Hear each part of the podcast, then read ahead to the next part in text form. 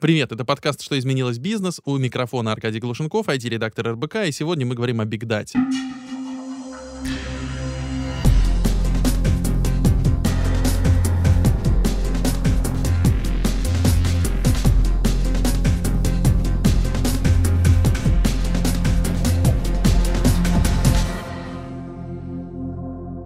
Большие данные используют 92% компаний по всему миру. Это неудивительно. Благодаря анализу одной только активности в соцсетях можно узнать, как и где живут потенциальные клиенты, что они любят смотреть, слушать, куда ездят, чем интересуются. Обычного пользователя такая доступность информации о себе может напугать. Но именно это и позволяет получать полезные персонализированные предложения и без усилий находить что-то, что точно зацепит наше внимание.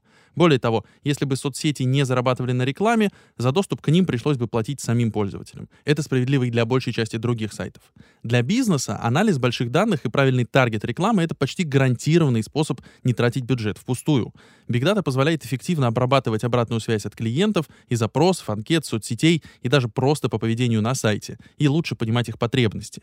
Но вот как именно большие данные помогают бизнесу и клиентам найти друг друга сегодня, почему не стоит бояться, что Google подслушивает ваши разговоры, и как будет выглядеть реклама будущего, обсуждаем в новом выпуске подкаста «Что изменилось бизнес» вместе с руководителем направления больших данных Мегафона Кантимиром Кармоковым. Кантимир, привет. Привет, Аркадий. Смотри, самый яркий пример чуть ли не всемогущества бигдаты в рекламе для меня — это тот факт, что каждый раз, когда я начинаю обсуждать бигдату с друзьями, мне все время нужно объяснять, что Facebook, Instagram, Google, в общем, ставь любое слово здесь, подслушивает нас.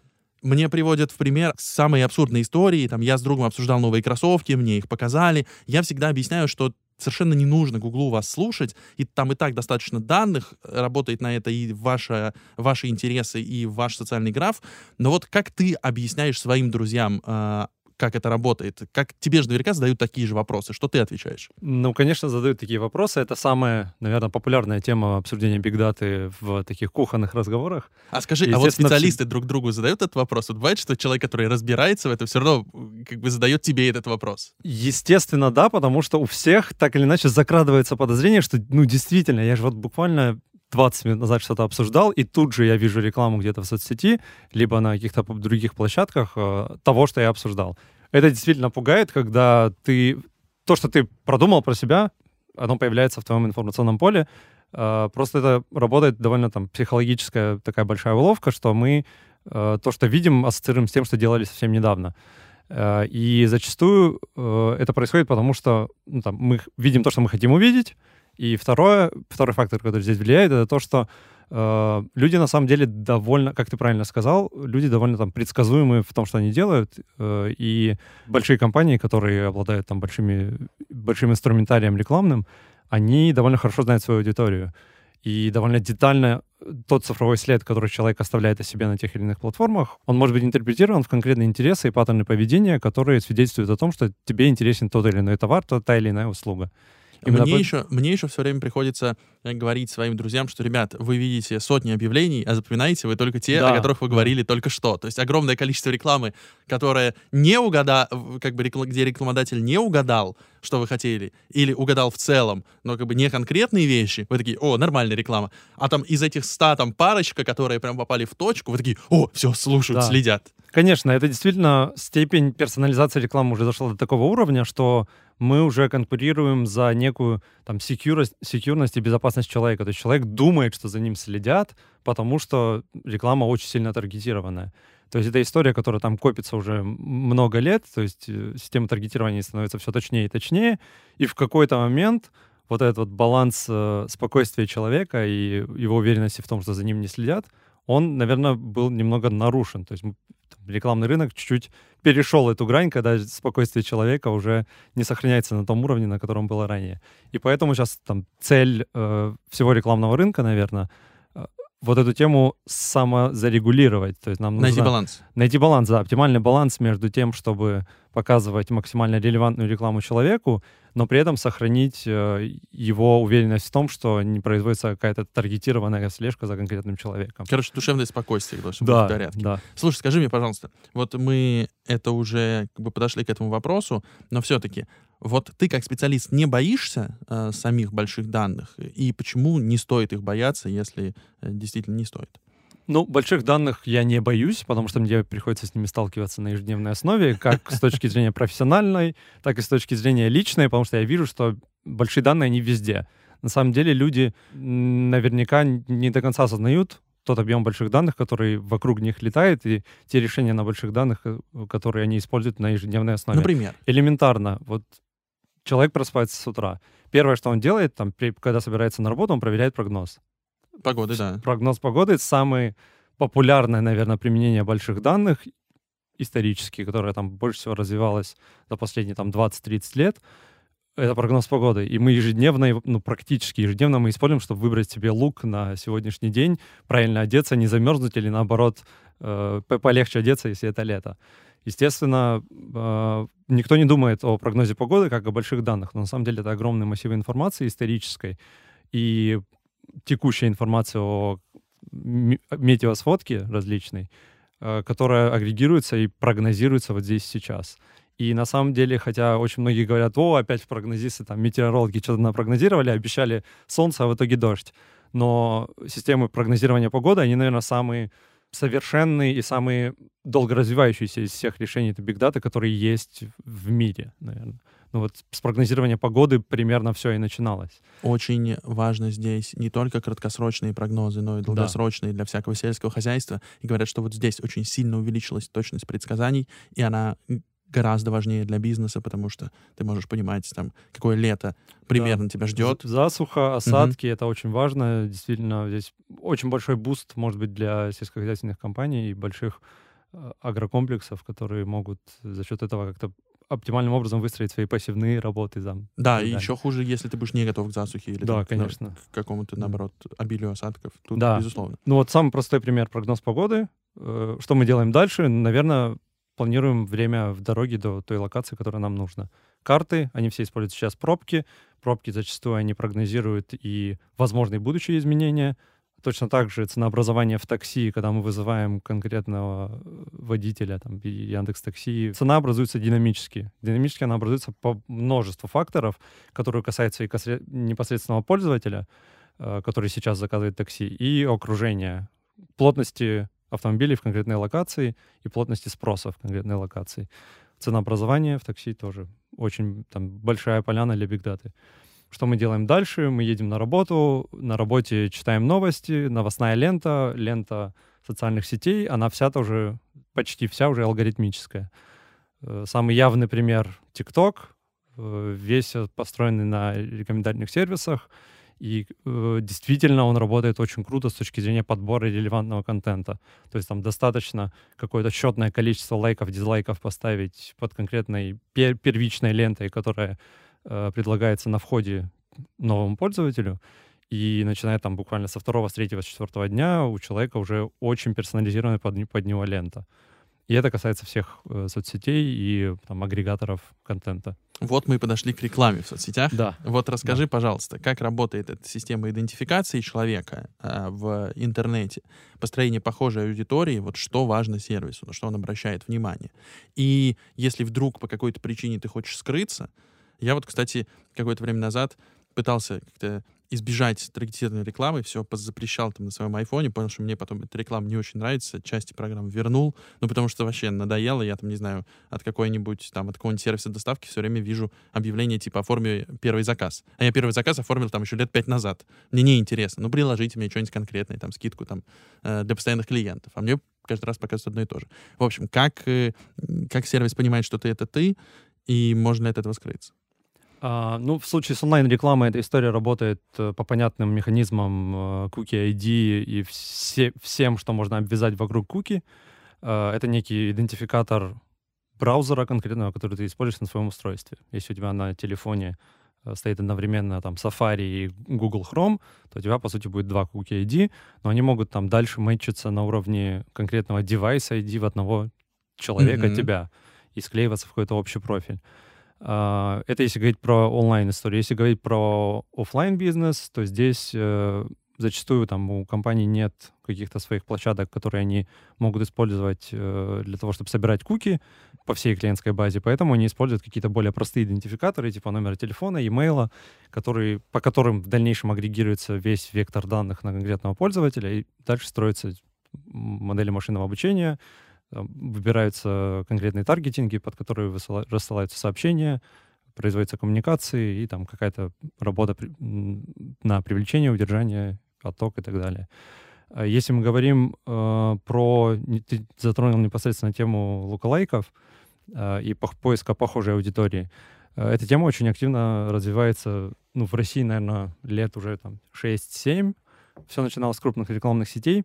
И механизм работает так, что э, рекламная сеть понимает, на каких сайтах ты ходил счетчики Яндекса, Мейла из наиболее представленных в России, они понимают, что ты там был на сайте РБК, что ты был на сайте... Был, э, конечно, я был. Да, да, ты точно был на сайте РБК, что ты был на сайте Sports.ru, что ты там был на сайте... Ну хорошо, э, я правильно понимаю, что, например, речь может идти о том, что я точно был на сайте РБК, я был, да. например, на investing.com, я был э, на Тинькофф, наверное, мне интересны инвестиции. Да, да. Ну то есть можно собирать, во-первых, можно собирать таргетинги по э, факту визита на конкретные сайты, которые объединены какой-то общей тематикой. Э, РБК инвестиции, Investing.com, э, Google Finance, Yahoo Finance. Угу. Наверняка ты интересуешься акциями, облигациями, вложениями в фондовый рынок и так далее. Сейчас интересовался. Да. да. Нет, ладно, ладно, американский рынок жив, давай не будем приговаривать его.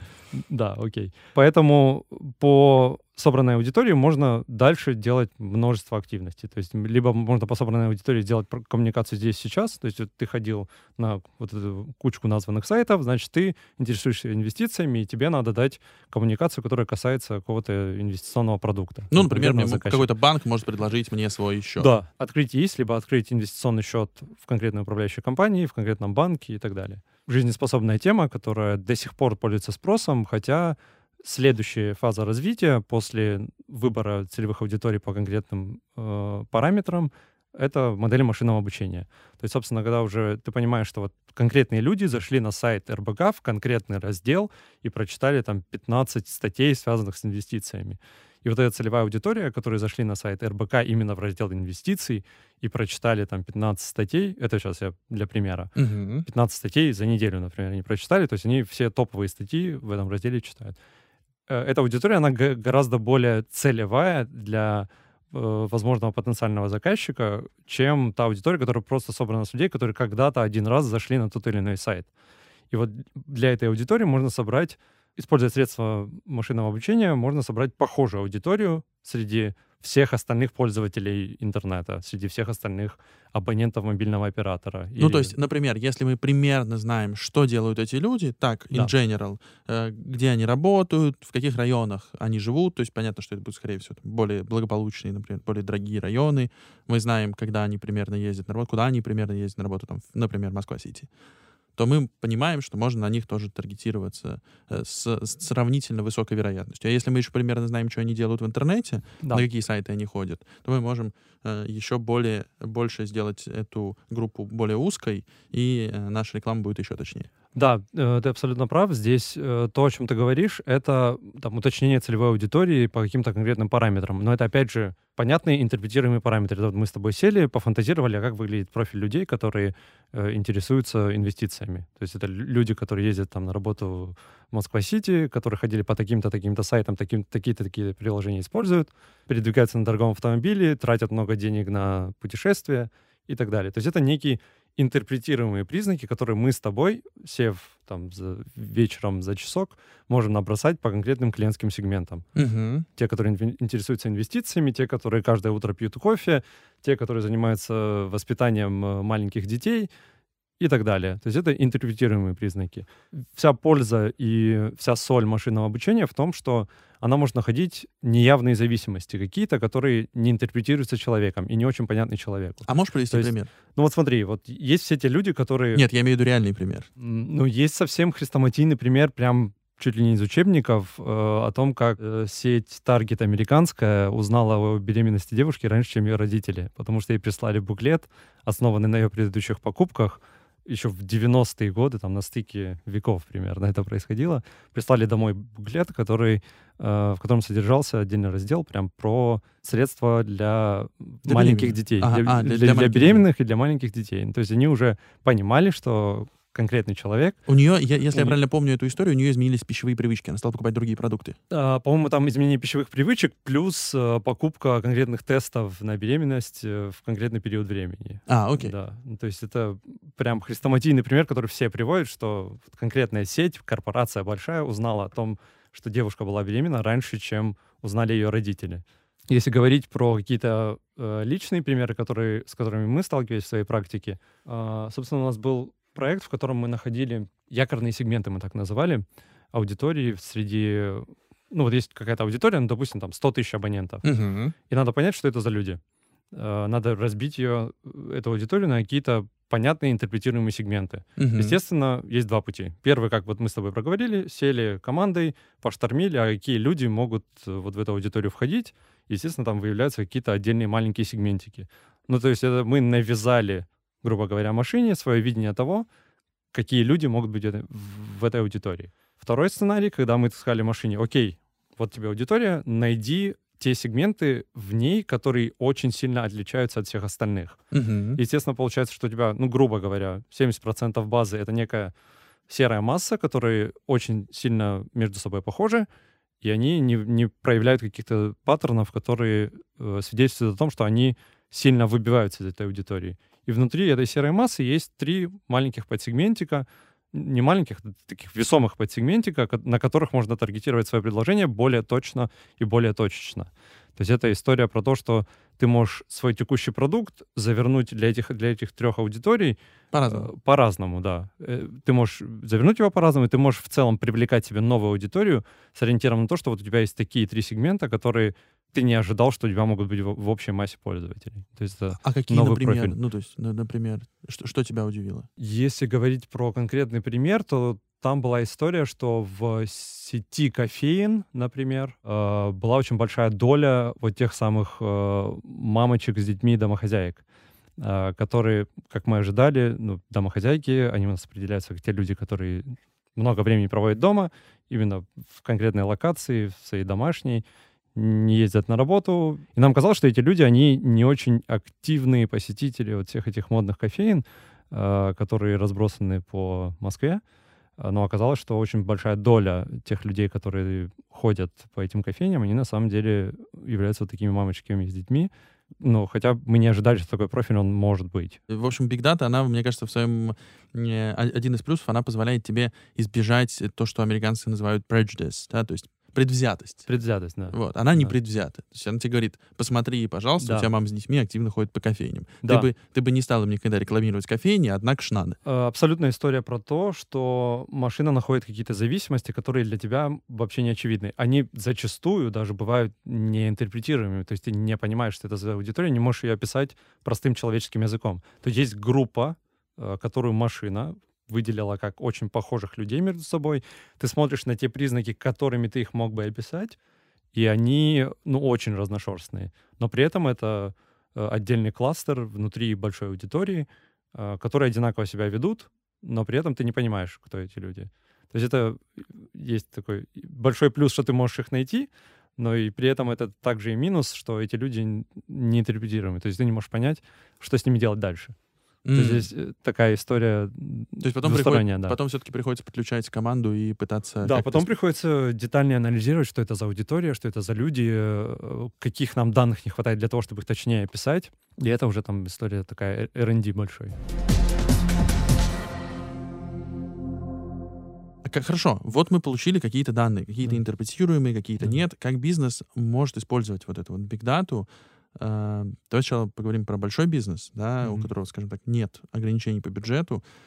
Если я правильно понимаю, то главный трюк в работе здесь с data — это правильно проанализировать по разным каким-то признакам, попытаться раскидать разные модели, построить и попытаться их, соответственно, интерпретировать. То есть если ты не можешь объяснить, возможно, твоя модель рабочая, но бесполезная для бизнеса. А если ты можешь объяснить, в чем логика, почему так происходит, то, возможно, здесь лежит какой-то классный инсайт, который ты можешь использовать и, не знаю, принести пользу этой аудитории, э, заработать денег себе. В общем, вин-вин такой. Ну, для крупного бизнеса он, понятно, что самый основной инструмент э, биг даты в рекламе — это лидогенерация в том или ином виде. Это может быть лидогенерация Э, по собственной базе это может быть лидогенерация новых клиентов. Ну, то есть мы можем управлять э, правильным образом всем жизненным циклом клиента внутри э, нашего заказчика. Это и привлечение новых клиентов, и развитие существующих клиентов, и удержание тех клиентов, которые склонны к тому, чтобы уйти, и возврат тех клиентов, которые уже ушли. То есть это полный жизненный цикл, клиентский, классический, на каждом этапе которого можно найти правильные модели и правильные решения для того, чтобы оптимизировать метрику конкретный KPI в конкретно, на, на конкретном этапе жизни. Слушай, мне кажется, что такими вещами, в принципе, большой бизнес сейчас как раз занимается. То есть это да. штука, в которой у нас э, почти у каждой крупной компании есть э, отдел э, аналитики, и который да. этим успешно, в общем, занимается, начиная от там, каких-нибудь ритейлеров, которые смотрят, что ты покупаешь, предлагают тебе скидочки на конкретные продукты или на похожие продукты. И я так понимаю, что здесь еще и партнерство тоже работает. Ну, то есть, не да. знаю, они знают, что ты покупаешь конфетки какие-то все время и они говорят, слушай, вот у нас есть сегмент аудитории, который постоянно покупает конфеты, не хотите сделать акцию на них, чтобы у них в приложении там что-нибудь высвечивалось? Да, конечно, все крупные компании, э, если говорить там про банки, про ритейл, про e-com, они все уже в том или ином виде бигдату используют. Это э, могут быть внутренние бигдата решения, это могут быть какие-то бигдата решения э, партнерские, это могут быть какие-то бигдата решения, которые делаются совместно с каким-то внешним вендором, множество различных сценариев, как это правильно делать. Цель партнерства между ритейлером и, например, телеком-оператором или банком и телеком-оператором в том, что на объединенном пуле данных можно получить гораздо больше знаний о конкретном э, клиенте, о конкретном человеке.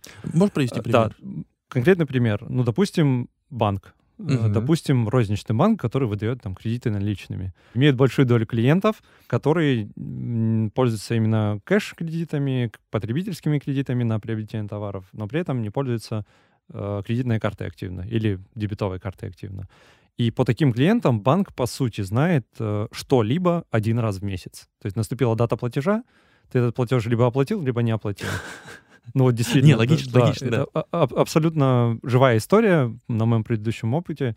Очень мало данных у многих компаний, которые не, не предоставляют услуги ежедневного использования. Если мы говорим про транзакционные банки, самые крупные там Сбер, Тинькофф, Альфа, ВТБ, э, то, конечно, они знают гораздо больше э, о своих клиентах, потому что люди активно совершают покупки. Да, совершают да. покупки онлайн, офлайн, и это гораздо больше информации о людях, чем один раз в месяц оплатил кредит.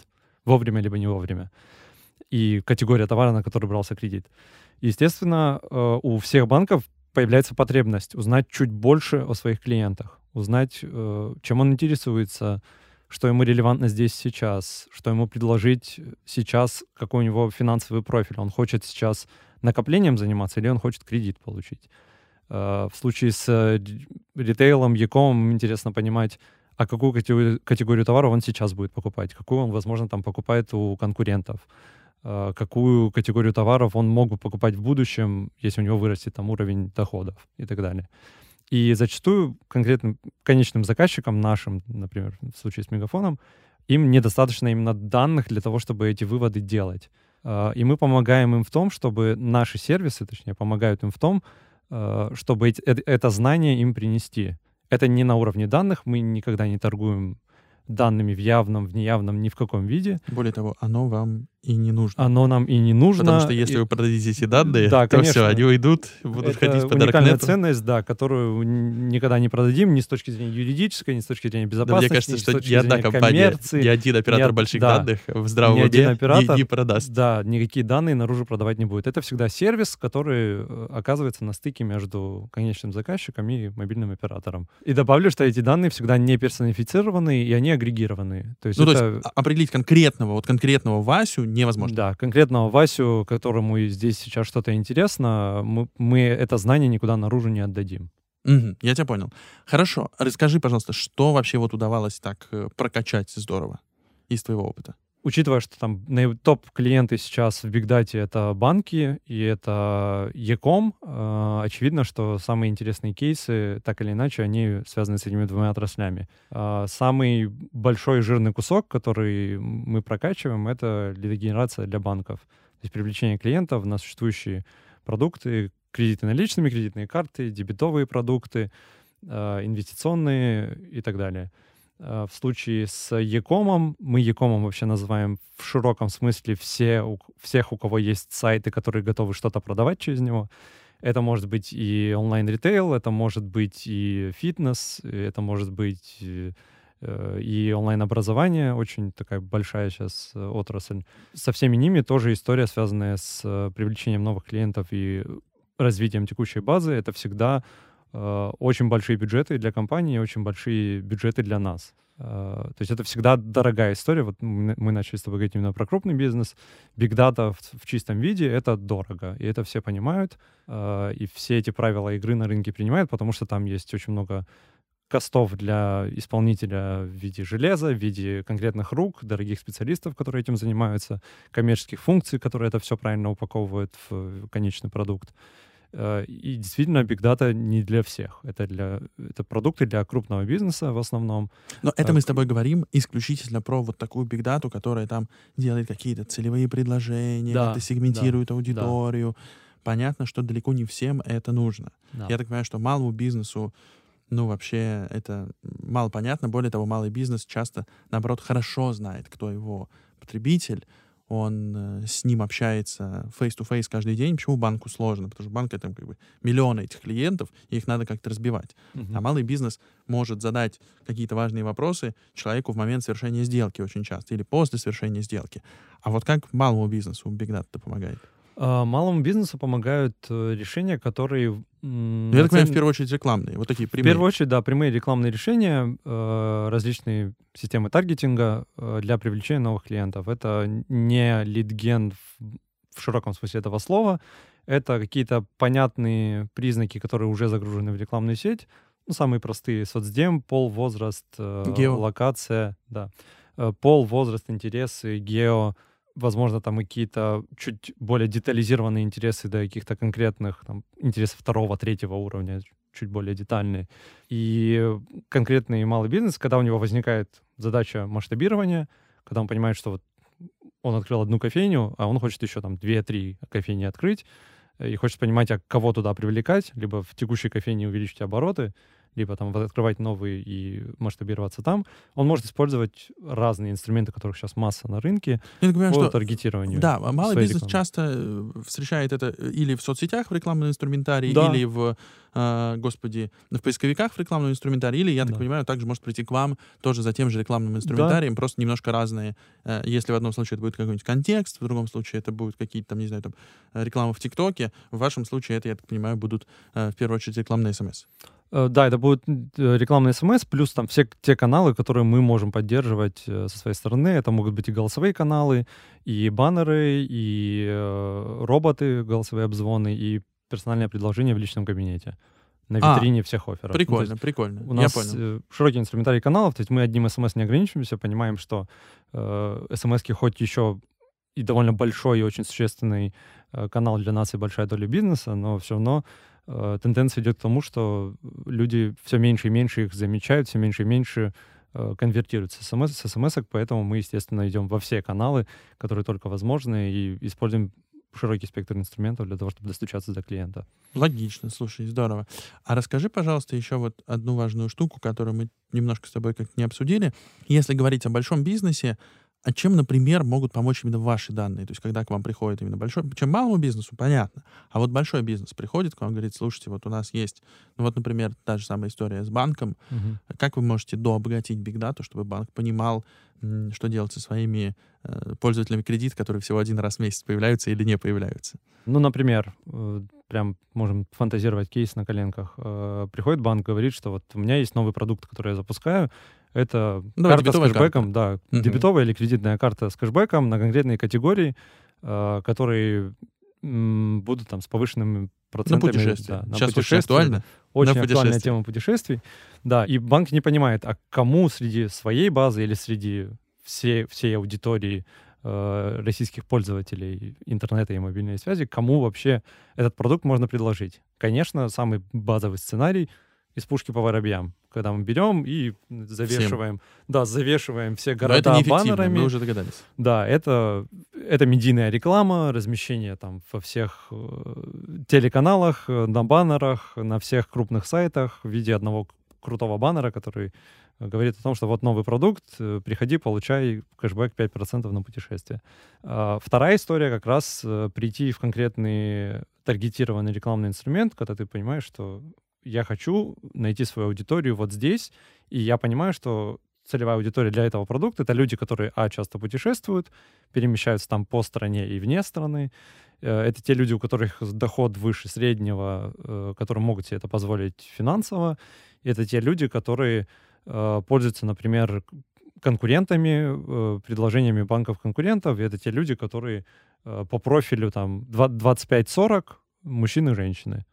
Mm-hmm. Вот мы с тобой описали эту аудиторию. Ну Это да, вот понятно. Второй сценарий, то есть ты пришел в конкретный инструмент таргета, будь то мегафоновский, мейловый, яндексовский, еще какой-то, отметил галочками всю эту аудиторию и разослал по ним э, коммуникацию в, той, в том или ином виде. Баннерка, смс все что угодно. И третья история, когда кастомизируется уже непосредственно под конкретного заказчика модель машинного обучения, которую мы можем совместно с ним построить.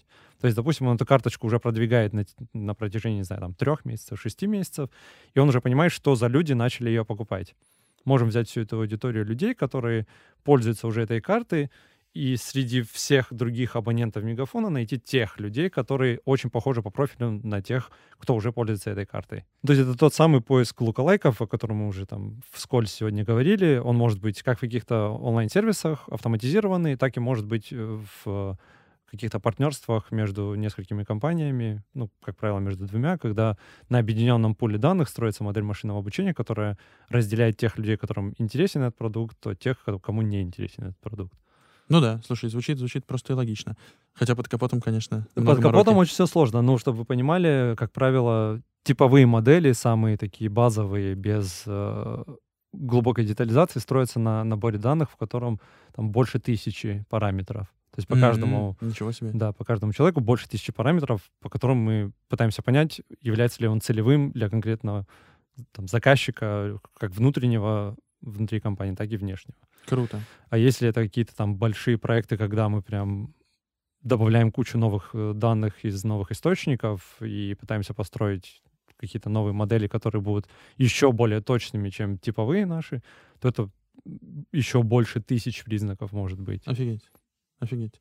Скажи, пожалуйста, э, хочется поговорить про геотаргетинг. Вот здесь для меня нет загадок на первый взгляд. Кажется, что все работает просто. Вот просто ты там отчертил себе зону и показываешь ей там свою рекламу или там еще чего-нибудь. Или здесь есть нюансы? Действительно, все работает именно так. Э, как мы уже вскользь упомянули ранее, э, геотаргетинг — это, по сути, такой инструмент, который очень релевантен именно для малого, наверное, бизнеса. Вот опять же этот хрестоматийный пример кофейни, которая вот открылась, у них одна точка, и они сейчас хотят масштабироваться еще там в пять каких-то точек, которые они уже выбрали по городу.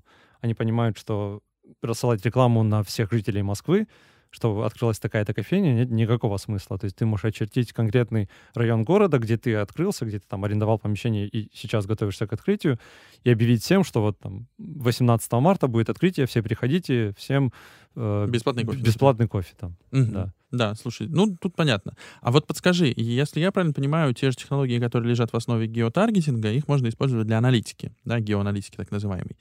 Как именно, какие продукты для бизнеса здесь есть, потому что кажется, что здесь вот э, как раз наоборот, если в рекламе уже много чего есть, то здесь кажется, что прямо голубой океан. Главное придумать, как вот бизнесу могут подойти эти решения на базе ге- геоаналитики, и можно прям здорово чего-то прям выигрывать себе. Геоаналитика, на самом деле, один из самых продающих кейсов, наверное, в Big Data. То есть она самая визуально красивая и понятная, и легко транслируется внутри компании на топ-менеджмент. То есть можно показать картинку, что вот смотрите, вот таким образом э, наши клиенты перемещаются по городу Москва, или они, они скоплены в таких-то таких районах. очень любят, я знаю, да. Вот, очень да, любят. здесь на самом деле по сути, два вида заказчиков могут быть. Это может быть какой-то крупный ритейл, продуктовый, электроники, либо еще угу. любой другой отрасли. Либо это может быть госзаказчик, которому интересны, ну, по сути, две вещи. Первое — это туристы, те люди, которые приезжают в регион, откуда они приехали, что это за люди по профилю, чем они интересуются, где они останавливаются, на что тратят деньги. Э, это первая история. И вторая категория — это госзаказчики, которым интересно проанализировать э, скопление людей в городе.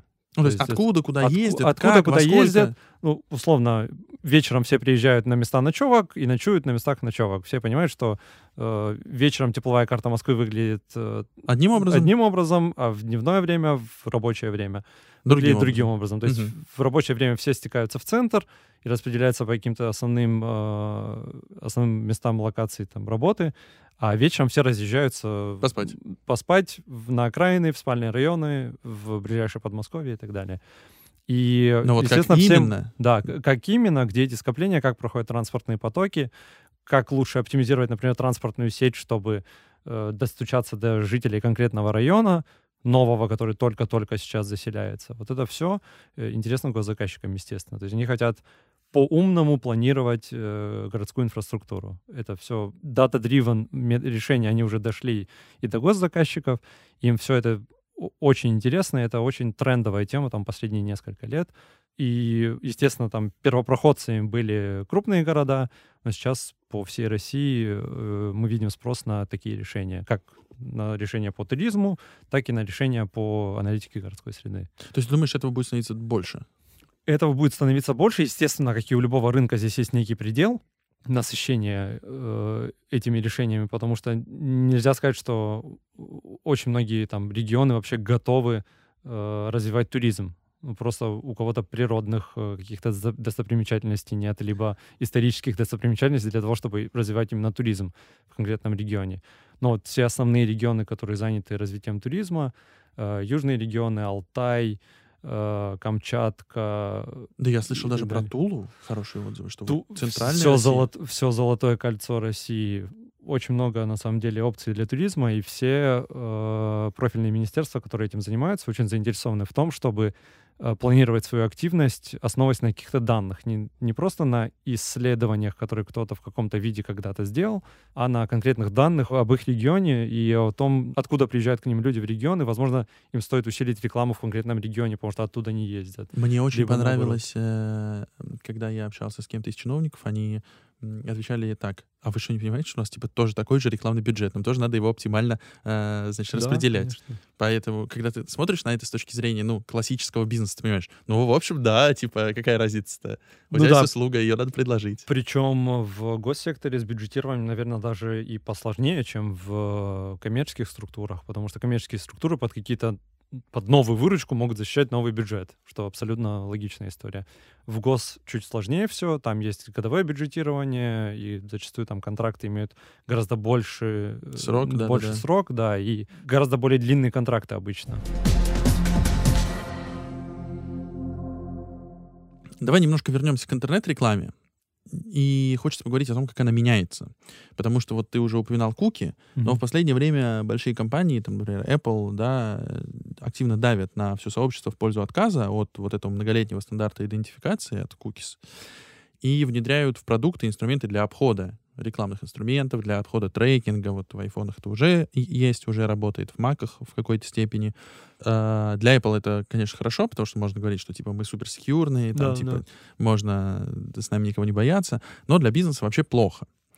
Ка- кажется, на первый взгляд. Или не настолько плохо, вот на твой взгляд. Что ты считаешь? И второй момент, который здесь хотелось бы обсудить, это стоит ли скрываться. Потому что я вот уже говорил, да, я пытался от- отключить все-все-все, запретить всем меня трекать. В Мгм. итоге получаю нерелевантную рекламу, мне это не очень нравится, то есть я чему-то разрешил себя трекать. Вот ждешь ли ты, что здесь будет какой-то баланс?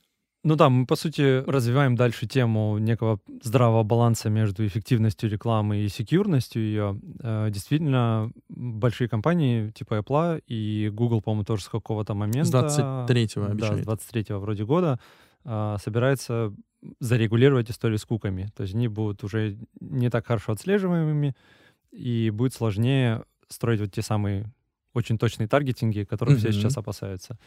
А, Здесь э, на самом деле есть альтернативные пути того, как можно идентифицировать клиентов, э, которые сейчас разрабатываются на рынке в России и за рубежом тоже. А, Зачастую они завязаны на, на крупных владельцев данных о клиентах. То есть точно так же клиенты могут идентифицироваться там, мобильным оператором.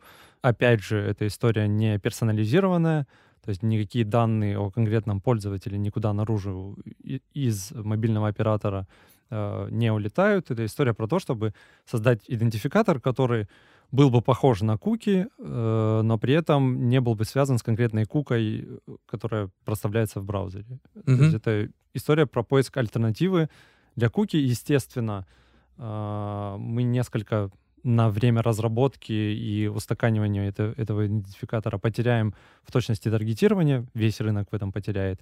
Как только Говорят, что отключается- уже начинается Да, уже процентов на 15. исследования рынка по- показывают, что действительно там процентов 15-20 за счет ограничений того же Apple теряются. И именно поэтому мы- мы и пошли там в разработку своего идентификатора, который позволяет нам лучше идентифицировать конкретного клиента. Но об о этом, я надеюсь, мы сможем еще поговорить чуть попозже, когда как Да. бы, э, вы, какие-нибудь другие игроки выйдут в паблик с этим, можно будет как-то сравнивать, э, Да. в чем отличие. Да. А на вопрос, э, стоит ли скрываться, лично мое мнение... э, Вот ты скрываешься? Я не скрываюсь, да. От, от всего или от чего ты скрываешься? Вот у тебя айфончик лежит, понятно, что да. ты наверняка не всем там разрешаешь себя трекать. Я не разрешаю кросс-трекинг между приложениями. Э, То, что где-то год назад появилось на, Да, да, да, да. Никому. в Apple, э, практически никому. Да, я не помню, чтобы я кому-то разрешал. Но при этом я не пытаюсь заходить через режим инкогнито постоянно в браузере, хотя использую тот же Google Chrome, Мгм. не Safari в основном. И я вижу действительно релевантную рекламу в соцсетях и даже в поисковой истории. Мне интереснее и полезнее видеть рекламу, которая фитится мне по профилю, чем видеть нечто, что вообще мимо меня проходит. Простой пример. э, Где-то месяца три назад э, в ленте Инстаграма в очередной раз я заметил подборку рекламную э, карусельку от конкретного магазина, где были подобраны товары, которые мне могут быть релевантны. Мгм. Из восьми товаров семь были прям супер релевантны. Я там занимаюсь велоспортом, и семь из восьми товаров, они были Про ровно велоспорт. в тематику, да. То есть это э, какая-то одежда, связанная с велоспортом, шлемы, э, э, майки, перчатки и все такое. И последний товар или предпоследний в этой карусели вообще выбивался из этого списка, это было женское нижнее белье. Что-то вы не знаем о тебе. Что-то ты сам о себе я не знаешь, да? этого не знал, потому что ни разу вообще не заходил на подобный сайт, но почему-то рекламная сетка в конкретный момент времени посчитала, что мне это релевантно. То есть она подмешалась э, в общий вектор рекомендаций. Из восьми элементов там один попался с э, нерелевантным контентом. В общем, это остальное- опять до тех пор, пока нам будут подбешивать, знаешь, такие страдноватые объявления, можно не переживать о всемогуществе машин.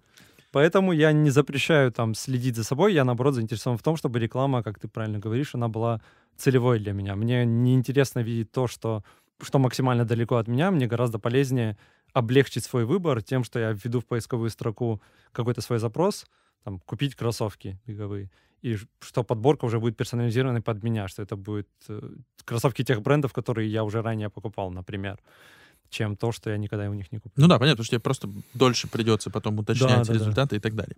Скажи мне, пожалуйста, мне кажется, что э, с отменой вот э, кросс-трекинга в Apple и много где э, с отменой кук бизнес оказался совершенно не готов к тому, чтобы объяснить потребителям, почему нужно разрешать как бы, кросс-трекинг, как это вообще завязано на таргетированной рекламе, как вообще работает реклама. Долгое время бизнес как-то и рекламные платформы, и сам бизнес пользовались тем, что реклама очень эффективная, Да. но не говорили о том, как она работает. И кажется, что из-за этого многие боятся того, что реклама сверхэффективная, и поэтому запрещают все трекать, и поэтому как бы активно ведутся на все эти новые функции, которые внедряет Apple. Вот не кажется ли тебе, что здесь как-то ну, произошел небольшой провал? И ждешь ли ты, что в будущем э, и бизнесы, и рекламные сетки будут как-то осознаннее объяснять пользователю, как именно они используют его данные? Мне кажется, что здесь ты прав по поводу того, что действительно какой-то провал произошел, потому что вот эту нарастающую степень тревожности клиентов, ее глобально никто не отрабатывал. Э, То есть действительно люди все больше и больше начинали переживать то, что, возвращаемся к примеру, что их сл- слушают, продолжают слушать, только что поговорили, и тут же реклама на соответствующую тему. И никто с этой обратной связью клиента, конкретного физического лица, не работал. То есть никто не объяснял, как работают рекламные инструменты. Были какие-то общими словами пресс-релизы, которые говорили, да нет, вы что, мы вас не слушаем, все нормально. Естественно, когда нет какой-то детализации, все думают, что- все побаиваются, да, и все думают, что э, все самые страшные опасения, они подтверждаются таким образом. То есть если есть какая-то серая зона, то там есть очень большой простор для фантазий. Естественно, когда э, все коммерческие структуры, которые занимаются рекламой, им всем хочется сохранить, наоборот, в тайне свои самые совершенные рекламные инструменты и не рассказывать об, о них рынку, а конечным пользователям хочется знать все, чтобы быть уверенным в том, что они находятся в безопасности, их данные никуда там не утекают и не используются для злых намерений, э, естественно, возникает вот этот небольшой разрыв. И сейчас, э, когда очень крупные игроки в виде там Google и Apple понимают, что э, с этим надо что-то делать, и они, естественно, это делают выключением рубильника конкретного по отслеживанию кук. Естественно, это очень сильно бьет э, по всему рекламному рынку. Естественно, там точность э, таргетирования, она будет падать со временем, и она уже падает. И охваты будут падать по конкретным таргетингам узкоспециализированным. И всему рекламному рынку необходимо будет находить новые инструменты, ну, то есть здесь, мне кажется, часть, две части, да, придется разрабатывать, во-первых, новый инструментарий. Да. А, да, да. А второе, придется раскрывать что-то своему пользователю, то есть наглядно показывать, как работает таргетинг, почему это не страшно и почему это полезно и для бизнеса, и для пользователя. Да, конечно, и это как раз история про поиск того самого оптимального баланса. То есть нам надо сделать рекламу максимально эффективной для B2B, то есть для конечной компании, которая заказывает конкретные услуги, и которым важно, чтобы эффективность рекламы была на каком-то определенном уровне и выполнялись определенные KPI. И нам также важно э, сделать рекламу максимально секьюрной, безопасной и понятной для конечного пользователя, нашего клиента, абонента, который э, переживает о том, что за ним могут там излишне следить и слишком много о нем знать. И вот нахождение этого баланса — это на самом деле ключевая задача всего рекламного рынка на предстоящие годы. Э, добиться того, чтобы инструменты были достаточно таргетированными, чтобы выполнять задачи бизнеса, и чтобы они были достаточно прозрачными, понятными и секьюрными для того, чтобы человек чувствовал себя в безопасности.